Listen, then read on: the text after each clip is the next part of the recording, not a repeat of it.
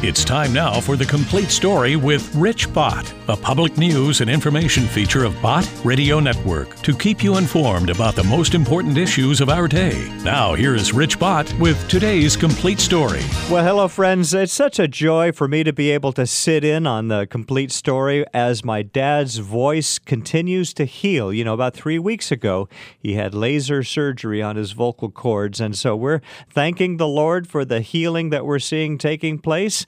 Please keep him in your prayers as his voice continues to strengthen. And I know he's looking forward to being back on the program here before too long to uh, share with you what he's been going through. Well, you know, this is Memorial Day weekend. And uh, we have to think about Memorial Day weekend is a lot more than just barbecue and picnics and get togethers and fun times. We are to memorialize and thank those that have gone before, especially our military veterans that have fought so bravely, and many of them paying the ultimate sacrifice. So, as today we celebrate the veterans and thank you for your service, we're going to hear from Greg Garrison, and he tells us who is a veteran. Some veterans bear visible signs of their service a missing limb, a jagged scar, a certain look in the eye. Others may carry the evidence inside them a pin holding a bone together, a piece of shrapnel on the leg, or perhaps another sort of inner steel, the soul's ally forged in the refinery of adversity. Except in parades, however, the men and women who have kept America safe wear no badge or emblem. You can't tell a vet just by looking. But what is a vet? He is the cop on the beat who spent six months in Saudi Arabia sweating two gallons a day, making sure the armored personnel carriers didn't run out of fuel. He is the barroom loudmouth, dumber than five wooden planks, whose overgrown frat boy behavior is outweighed a hundred times in the cosmic scales by four hours of exquisite bravery near the 38th parallel. She or he is the nurse who fought against futility and went to sleep sobbing every night for two solid years in Da Nang. He is the POW who went away one person and came back another, or didn't come back at all. He is the Quantico drill instructor who has never seen combat but has saved countless lives by turning slouchy, no account rednecks and gang members into Marines and teaching them to watch each other's backs. He is the parade riding legionnaire who pins on his ribbons and medals with a prosthetic hand. He is the career quartermaster who watches the ribbons and medals pass him by. He is the three anonymous heroes in the Tomb of the Unknowns, whose presence at the Arlington National Cemetery must forever preserve the memory of all the anonymous heroes whose valor dies unrecognized with them on the battlefield or in the ocean's sunless deep. He is the old guy bagging groceries at the supermarket, palsied now and aggravatingly slow, who helped liberate a Nazi death camp and who wishes all day long that his wife were still alive to hold him when the nightmares come. He is the ordinary and yet extraordinary human being, the person who offered some of his life's most vital years in service to his country, and who sacrificed his ambitions so that others would not have to sacrifice theirs. He is a soldier and a savior and a sword against the darkness.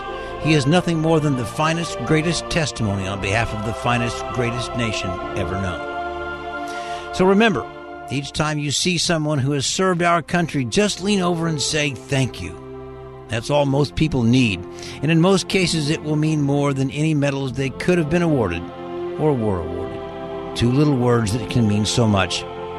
Thank you. It is the soldier, not the reporter, who has given us freedom of the press. It is the soldier, not the poet, who has given us freedom of speech. It is the soldier, not the campus organizer, who has given us the freedom to demonstrate. It is the soldier who salutes the flag who serves beneath the flag, whose coffin is draped by the flag, who allows the protester to burn the flag. So if you have served our nation in uniform, uh, thank you. Thank you. This day is for you. We memorialize you. We remember those that have actually laid down their lives to protect and to preserve the freedoms that we have been granted. This is Rich Bott with a special Memorial Day weekend edition of The Complete Story. Uh, you know, my dad is letting his voice heal, and uh, we want to continue to pray for him. Uh, actually, these are components that he put together, and he said, Rich, would you please share these messages with our listeners for Memorial Day weekend? Uh, next, we're going to hear from Paul Harvey, a favorite here at Complete Story. Paul Harvey is talking about our founding fathers, those who pledged their lives, their blood, their sacred honor in order to grant us the protection of these freedoms that were really granted to us by God. Here's Paul Harvey. Americans, the how and the why of our beloved republic are so much better known and understood than the who. The United States of America was born in 1776, but it was conceived 169 years before that. The earliest settlers had watered the New World with much sweat. They had built substantial holdings for themselves, for their families. And when the time came to separate themselves from a tyranny an ocean away, at best it meant starting all over again after the ravages of war. Researching what you're about to hear gave a whole new dimension to my reverence for our nation's first citizens. All others of the world's revolutions, before and since, were initiated by men who had nothing to lose. Nothing to lose. Our founders had everything to lose and nothing to gain, except one thing.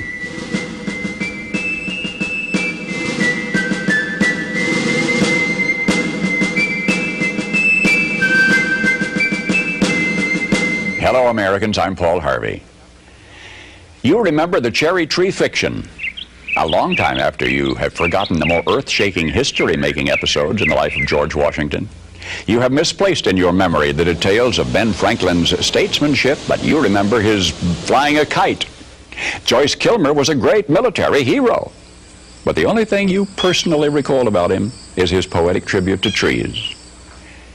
Maybe of this current decade, that which will be remembered best will not be its wars and its moon rockets or its crumbling frontiers or the giants who lived and died. Maybe all that'll survive to linger in the day by day vocabulary of generations yet unborn may be the, the songs of a Memphis minstrel or the reincarnation of electric automobiles. But for any eve of the 4th of July, I, Paul Harvey, do herewith bequeath unto you something to remember. You may not be able to quote one line from the Declaration of Independence at this moment. Henceforth, you'll always be able to quote at least one line. It's in the last paragraph where you will recall when I remind you it says, We mutually pledge to each other our lives, our fortunes, and our sacred honor. In the Pennsylvania State House that's now called Independence Hall in Philadelphia, the best men from each of the colonies sat down together. This was a very fortunate hour in our nation's history, one of those rare occasions in the lives of men when we had greatness to spare. These were men of means, well educated. 24 were lawyers and jurists. Nine were farmers, owners of large plantations. On June 11, a committee sat down to draw up a Declaration of Independence. We were going to tell the British fatherland no more rule by redcoats. Below the dam of ruthless foreign rule, the stream of freedom was running shallow and muddy. And we were going to light a fuse to dynamite that dam. This pact, as Burke later put it, was a partnership between the living and the dead and the yet unborn. There was no bigotry, there was no demagoguery in this group. All had shared hardships. Jefferson finished a draft of the document in 17 days. Congress adopted it in July, and so much is familiar history. But now, King George III had denounced all rebels in America as traitors. Punishment for treason was hanging. The names now so familiar to you from the several signatures on that Declaration of Independence, the names were kept secret for six months for each knew the full meaning of that magnificent last paragraph in which his signature pledged his life, his fortune, and his sacred honor.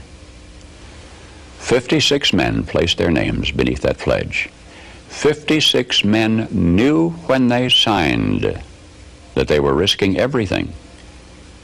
They knew if they won this fight, the best they could expect would be years of hardship in a struggling nation. And if they lost, they'd face a hangman's rope. But they signed the pledge. And here is the documented fate of that gallant 56.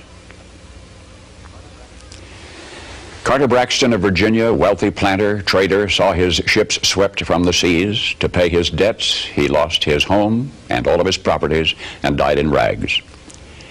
Thomas Lynch Jr., who signed that pledge, was a third generation rice grower, aristocrat, large plantation owner. After he signed, his health failed. His wife and he set out for France to regain his failing health. Their ship never got to France, was never heard from again. Thomas McKean of Delaware was so harassed by the enemy that he was forced to move his family five times in five months. He served in Congress without pay, his family in poverty and in hiding. Vandals looted the properties of Ellery and Clymer and Hall and Gwinnett and Walton and Heyward and Rutledge and Middleton. Thomas Nelson Jr. of Virginia raised $2 million on his own signature to provision our allies, the French fleet. After the war, he personally paid back the loans, wiped out his entire estate, and he was never reimbursed by his government. In the final battle for Yorktown, he, Nelson, urged General Washington to fire on his, Nelson's own home, which was occupied by Cornwallis. It was destroyed. Thomas Nelson Jr. had pledged his life, his fortune, and his sacred honor. The Hessians seized the home of Francis Hopkinson of New Jersey. Francis Lewis had his home and everything destroyed, his wife imprisoned. She died within a few months. Richard Stockton, who signed that declaration, was captured, mistreated, his health broken to the extent that he died at 51. His estate was pillaged. Thomas Heyward Jr. was captured when Charleston fell. John Hart was driven from his wife's bedside while she was dying. Their 13 children fled in all directions for their lives. His fields and grist mill were laid waste. For more than a year, he lived in forests and caves and returned home after the war to find his wife dead, his children gone, his properties gone, and he died a few weeks later of exhaustion and a broken heart. Lewis Morris saw his land destroyed, his family scattered. Philip Livingston died within a few months from the hardships of the war. John Hancock, history remembers best due to a quirk of fate rather than anything he stood for, that great sweeping signature attesting to his vanity, towers over the others, one of the wealthiest men in New England. And yet he stood outside Boston one terrible night of the war, and he said, Burn Boston, though it makes John Hancock a beggar if the public good requires it. So he too lived up to the pledge. Of the 56, few were long to survive. Five were captured by the British and tortured before they died. Twelve had their homes from Rhode Island to Charleston sacked, looted, occupied by the enemy, or burned. Two lost their sons in the army. One had two sons captured. Nine of the 56 died in the war from its hardships or from its more merciful bullets. I don't know what impression you had had of the men who met that summer in Philadelphia. But I think it's important that we remember this about them. They were not poor men. They were not wild-eyed pirates. These were men of means. They were rich men, most of them and had enjoyed much ease and luxury in their personal living. Not hungry men, certainly not terrorists, not irresponsible malcontents, not fanatical incendiaries. These men were prosperous men, wealthy landowners. They were substantially secure in their prosperity. They had everything to lose.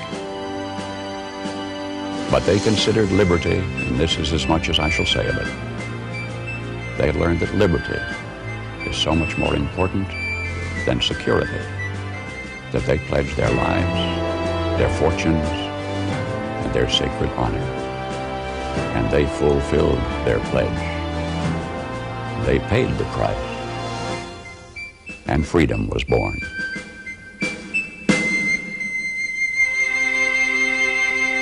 Isn't that remarkable?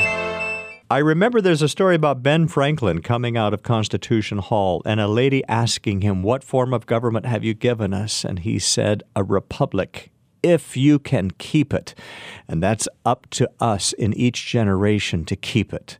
So as we memorialize and thank the soldiers that have bled and died, and done everything they can to protect these freedoms for us, let us be sure that we're at least registered to vote. And that's the very least we can do is to vote to protect and preserve our freedoms. Well, folks, this is Rich Bott with a special edition of The Complete Story, a Memorial Day weekend edition.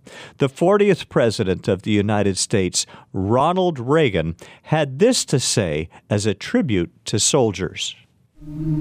We are a nation under God and I believe God intended for us to be free. We must realize that no arsenal or no weapon in the arsenals of the world is so formidable as the will and moral courage of free men and women. The price for this freedom at times has been high, but we have never been unwilling to pay that price. Those who say that we're in a time when there are no heroes they just don't know where to look. The sloping hills of Arlington National Cemetery, with its row upon row of simple white markers bearing crosses or stars of David. Their lives ended in places called Belleau Wood, the Argonne, Omaha Beach, Salerno, and halfway around the world on Guadalcanal, Tarawa, Pork Chop Hill, the Chosin Reservoir, and in a hundred rice paddies and jungles of a place called Vietnam. They add up to only a tiny fraction of the price that has been paid for our freedom.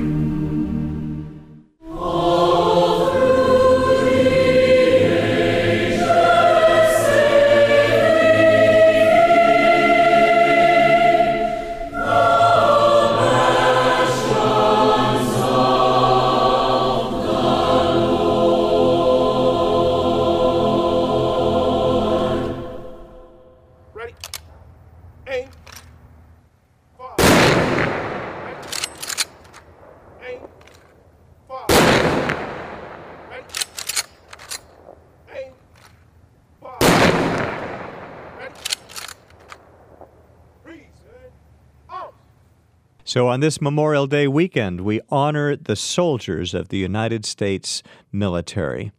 And the, the soldiers, the airmen, the Marines, and everyone that serves in uniform.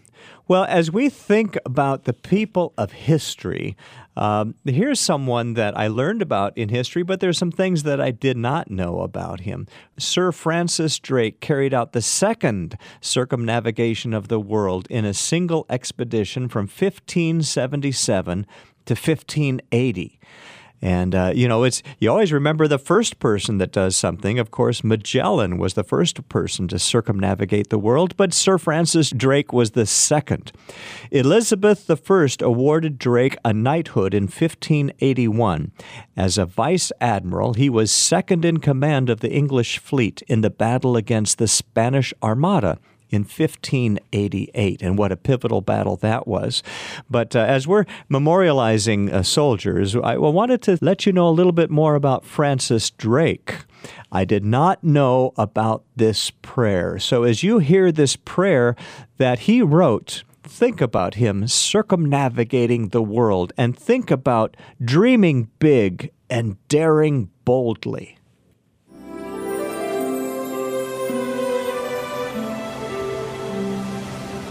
Disturb us, Lord, when we are too well pleased with ourselves, when our dreams have come true because we have dreamed too little, when we arrive safely because we sailed too close to the shore. Disturb us, Lord, when with the abundance of things we possess we have lost our thirst for the waters of life. Having fallen in love with life, we have ceased to dream of eternity. And in our efforts to build a new earth, we have allowed our vision of the new heaven to dim. Disturb us, Lord, to dare more boldly, to venture on wider seas where storms will show your mastery. where losing sight of land, we shall find the stars.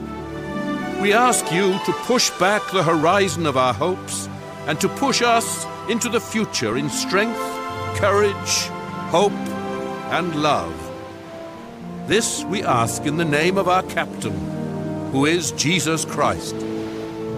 The Prayer of Sir Francis Drake, 1577. And, folks, in line with our Memorial Day weekend theme for today, please join me in this pledge of allegiance.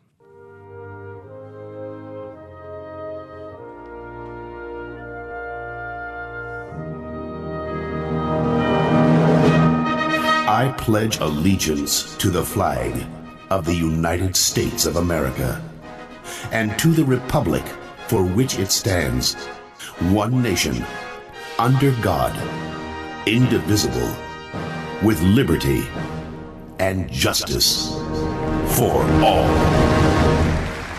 And now, with the national anthem, here is Sandi Patty. Broad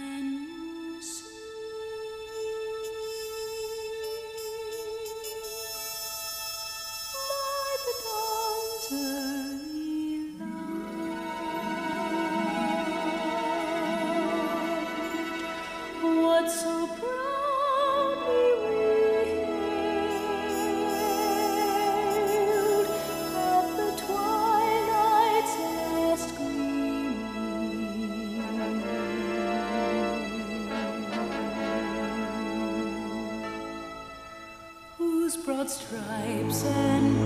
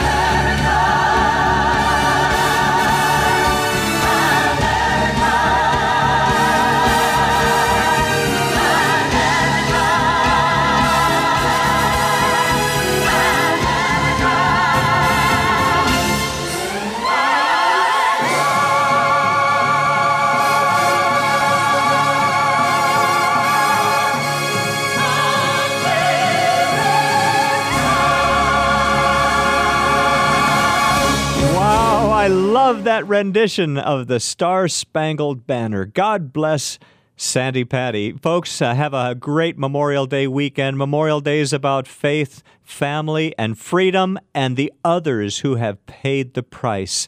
May we be willing to pay the price in our generation to be able to pass on the freedoms we enjoy to the next. God bless you. This is Rich Bott for today's edition of The Complete Story.